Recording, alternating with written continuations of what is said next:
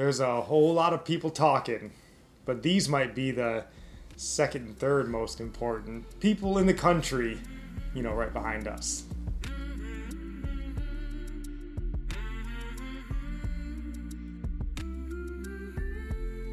Welcome in. This is Religionless Christianity. I'm your host, Spencer, and this is my very important wife, Nikki. And before we dive into this topic, baby, is there anything you would like to say?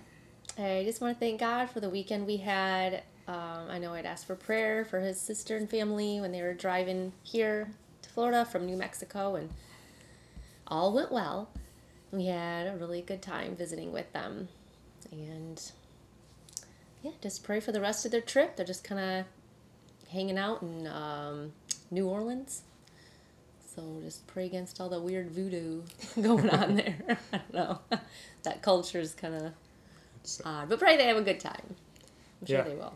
Please pray for them. Jump on uh, the Discord, please. We'd love to hear from you guys on the Discord. Prayer requests, praise reports, all that.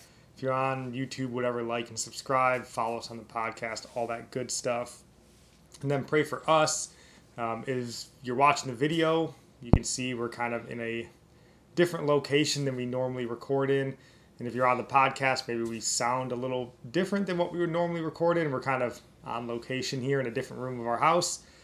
And God willing, by next week, Monday, um, our sort of podcast, you know, studio will fully be set up and we'll officially have a home to record in um, every day, uh, whenever we need to. So that's the work I'm going to be working on this week. So please pray for us that I don't freak out and, you know, get ungodly. So we definitely need prayers for that. So, um, but today in this episode and kind of throughout the week, and we wanted to focus and kind of just joking aside on the whole second and third most important people. Um, these are, in my opinion, you know, they're arguably the two most important voices um, that we need to be listening to today. So um, today, that's kind of what we're going to be covering is just who these uh, gentlemen are, and then Wednesday and Friday on those episodes, we're going to be taking a deeper look at each one individually. So, just to kind of kick off this show, you know, I was scrolling through Twitter. Um, in full disclosure, I only really go on to Twitter um, to kind of help grow the audience for this show. You know, trying to get our name out there a little bit. Twitter's a Shouldn't on cesspool. Twitter. Yes. Unless you are like building a business and you need Twitter for that, please God, stay off Twitter. Um, but anyways, that's why I was on there scrolling through, seeing if there's anything I could comment on that was worthwhile to help kind of grow our brand a little bit. And as I was scrolling through, I saw two tweets, and they both happened to be from the Blaze, which is a news source we use a lot. Um, and they were both in reference to Derek Chauvin's murder conviction. So, you know, if you're not tracking what was going on with Derek Chauvin, um, you know, maybe you've got a real life and you've got better things going on, but we don't. So, because this is our life, right? But uh, so just to kind of fill you in, Derek Chauvin, you know, the police officer who was found guilty of killing George Floyd, you know, last year, he got sentenced to 22 and a half years in prison for that. So, in response to his conviction, um, the first tweet that I saw it was from CNN commentator Van Jones, um, who is no friend to Christians. You know, he's or really even patriotic He's just Americans. a commentator. Yeah, I mean, he's, you know, an intellectual that became a commentator, and he's an Mm. avowed communist. You know, he's no friend of ours. But in one of his tweets, or in a tweet that they had mentioned, like an article or something that he was talking about, he had mentioned having compassion on Derek Chauvin's mother after finding out this conviction. So he's not a Christian.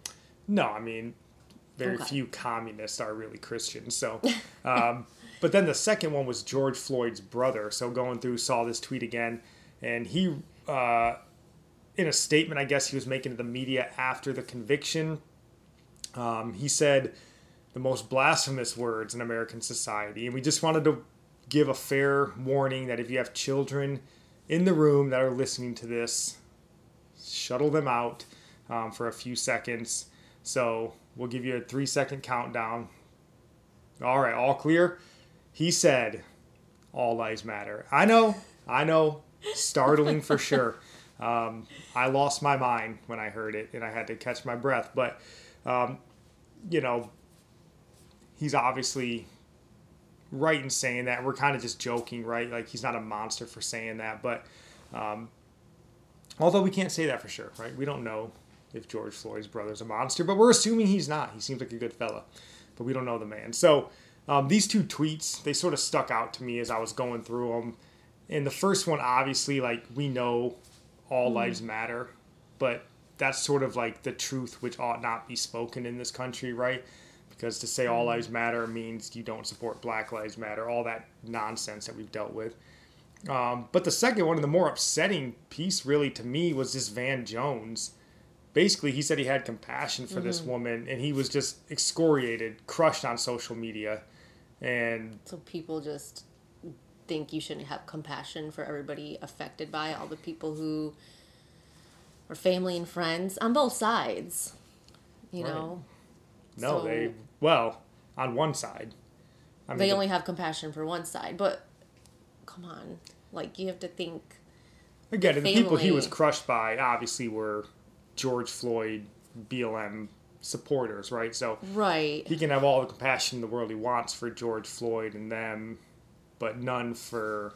So he's not mother. a Christian and whatever he's a Democrat, whatever. But he had compassion. Yeah, and you know, obviously, we know it's not the same magnitude, right? Like George Floyd died, and Derek yeah. Chauvin is going to prison. Not the same magnitude. We get it, um, but it was just. But as a know, mom, I can see like even if, heaven forbid, one day one of our kids did a crime and had to be sentenced, like that's heartbreaking. Oh, just because like it's crazy that people have no no compassion except for one side. But the whole thing is is terrible.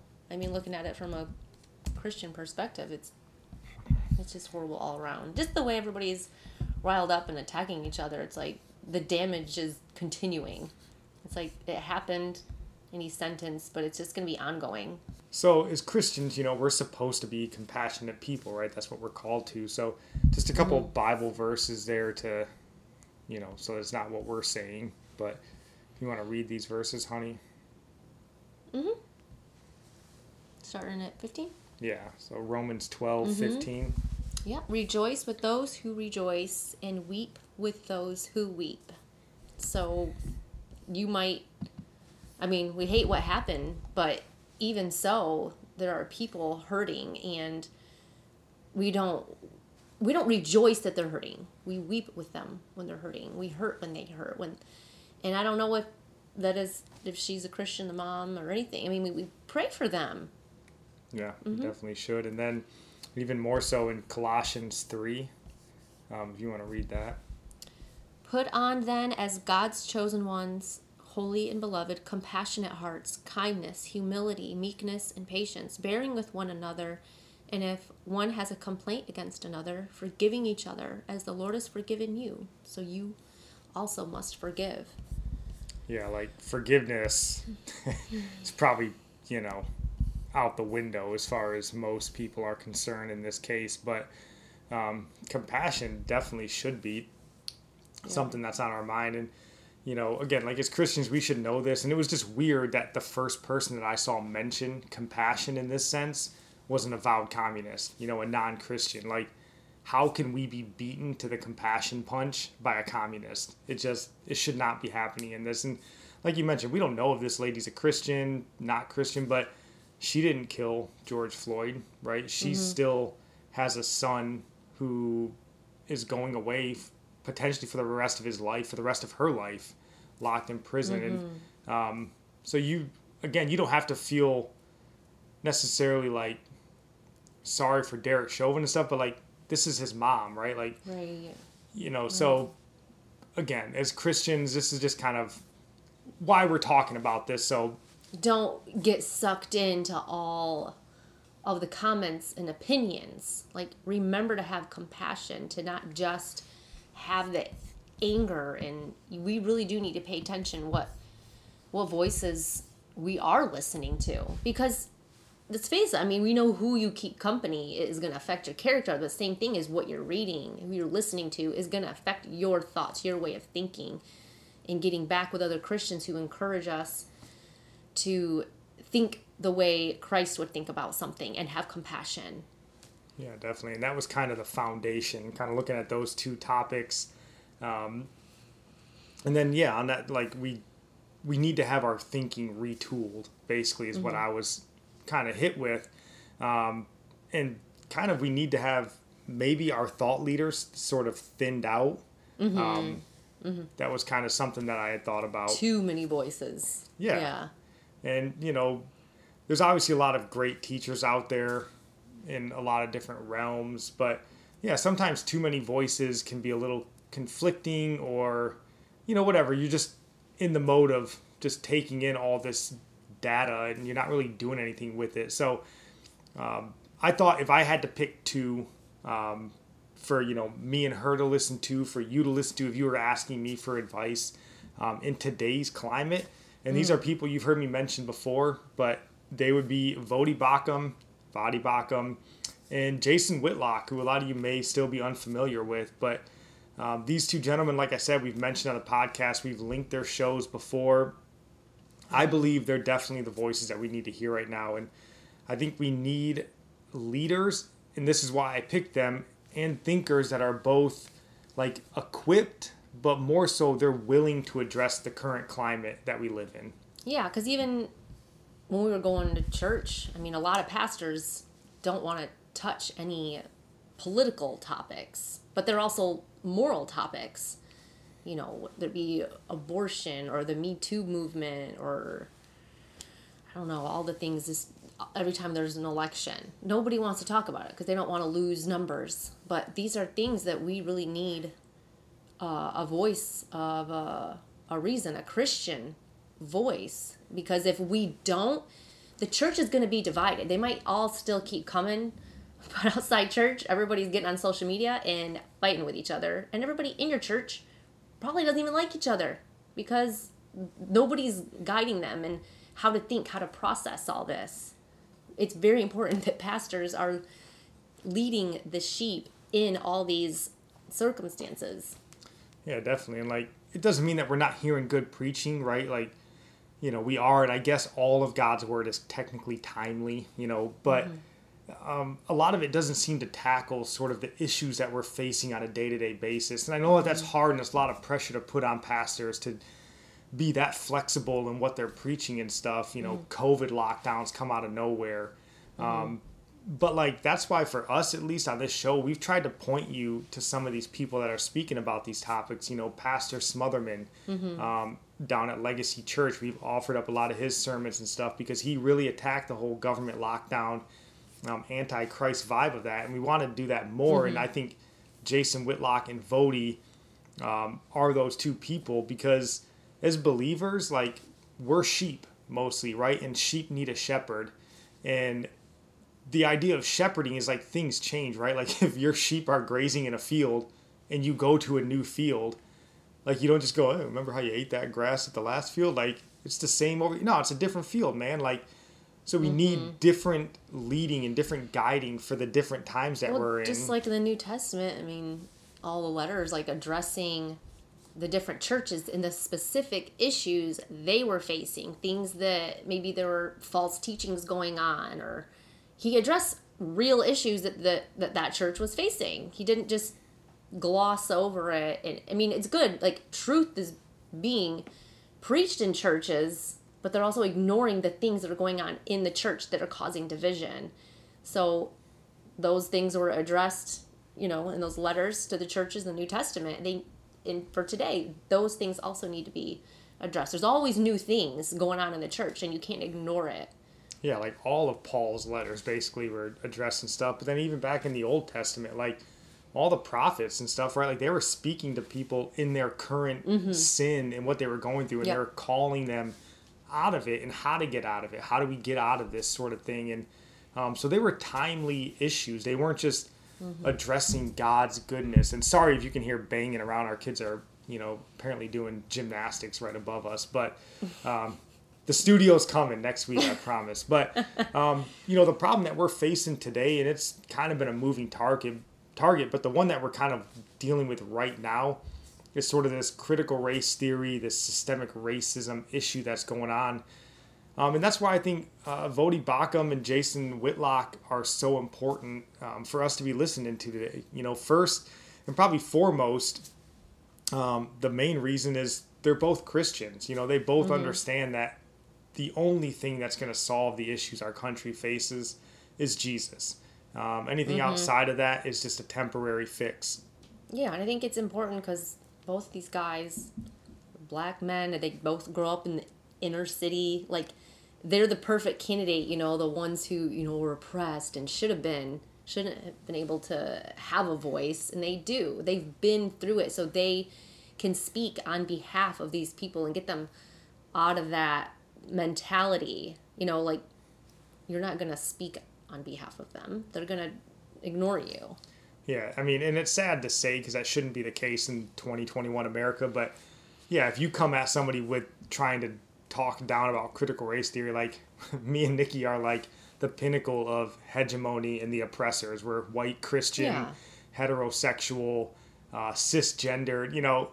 But if you come at it and like, nah, I didn't say any of this. Like this is Voddie's talking mm-hmm. point this is Jason Whitlock or They're Whitlock's the voices to point. listen to on it. Definitely. Yeah, so you've got more ammunition to yeah. use. Um, their point of view, yeah, their perspective. And they're the right people to tackle these arguments. You know, first and foremost from a religious angle. You know, mm-hmm. Voddie Baucham's a uh, has a doctorate in theology. He's the current dean of theology at uh, an African Christian university. Um, but Jason as well, right? Like just because he's a 50 year old lifelong Christian who's intelligent and articulate and can make his argument, they're good people to speak on these. And then also from the cultural angle, which is very important. You know, Jason might be uh, more equipped here because he's been taking on this um, false narrative of black oppressed culture for 30 years um, in his writing. He was a sports journalist. Um, but Voddie as well, right? For the same reason. He's smart. He's lived this life. He's an older man, so he has experience. So they're perfect people, I think, in today's climate mm-hmm. to tackle these topics. So these two men, we believe, you know, they can give you the knowledge to sort of both understand critical race yeah. theory, um, but also give you sort of ammunition to speak intelligently about it mm-hmm. if these get brought up um, in your circles. So that's kind of what we wanted to lay out today is kind of a introductory of what we're going to talk about for the next two episodes. So uh, I think we're going to probably try to look at maybe Voddie on Wednesday, Jason on Friday, but I may flip those around. We'll see. Um, but that's what we're going to kind of talk about why I think each one of these guys individually um, is somebody that's worth us paying attention to right now. So as we get ready to wrap this episode up, honey, do you have any last thoughts? Well, like you said, like thin out all the voices and do something about it, like today, because you don't go and like unfollow whoever you're following on Twitter, Facebook, and gosh, there's people who just they follow too many voices, and yeah, I think that's a great idea. Thin it out yeah. and really just, like you said, uh, these two guys here, they'll give you the understanding of it all yeah, I mean, I like to listen opinion. to, read, and you know, watch a lot of stuff too. But really, I think at this point, if they're not bringing these arguments from the position of Christ, mm-hmm. you're probably wasting your time. Right. I mean, we're fighting spiritual right. battles yes. here. This isn't just a, that. you know, this isn't. Do you want a higher tax rate on middle income earners? Like, this is bigger than that. This is like the soul of a nation. Um, mm-hmm. and it's spiritual battle. So we need spiritual thinking. So. Yeah. Um, stick around, please. Uh, again, like, subscribe, share us with somebody if you think this would be worth them listening to. But that's all we got for you guys today. We love you. God bless.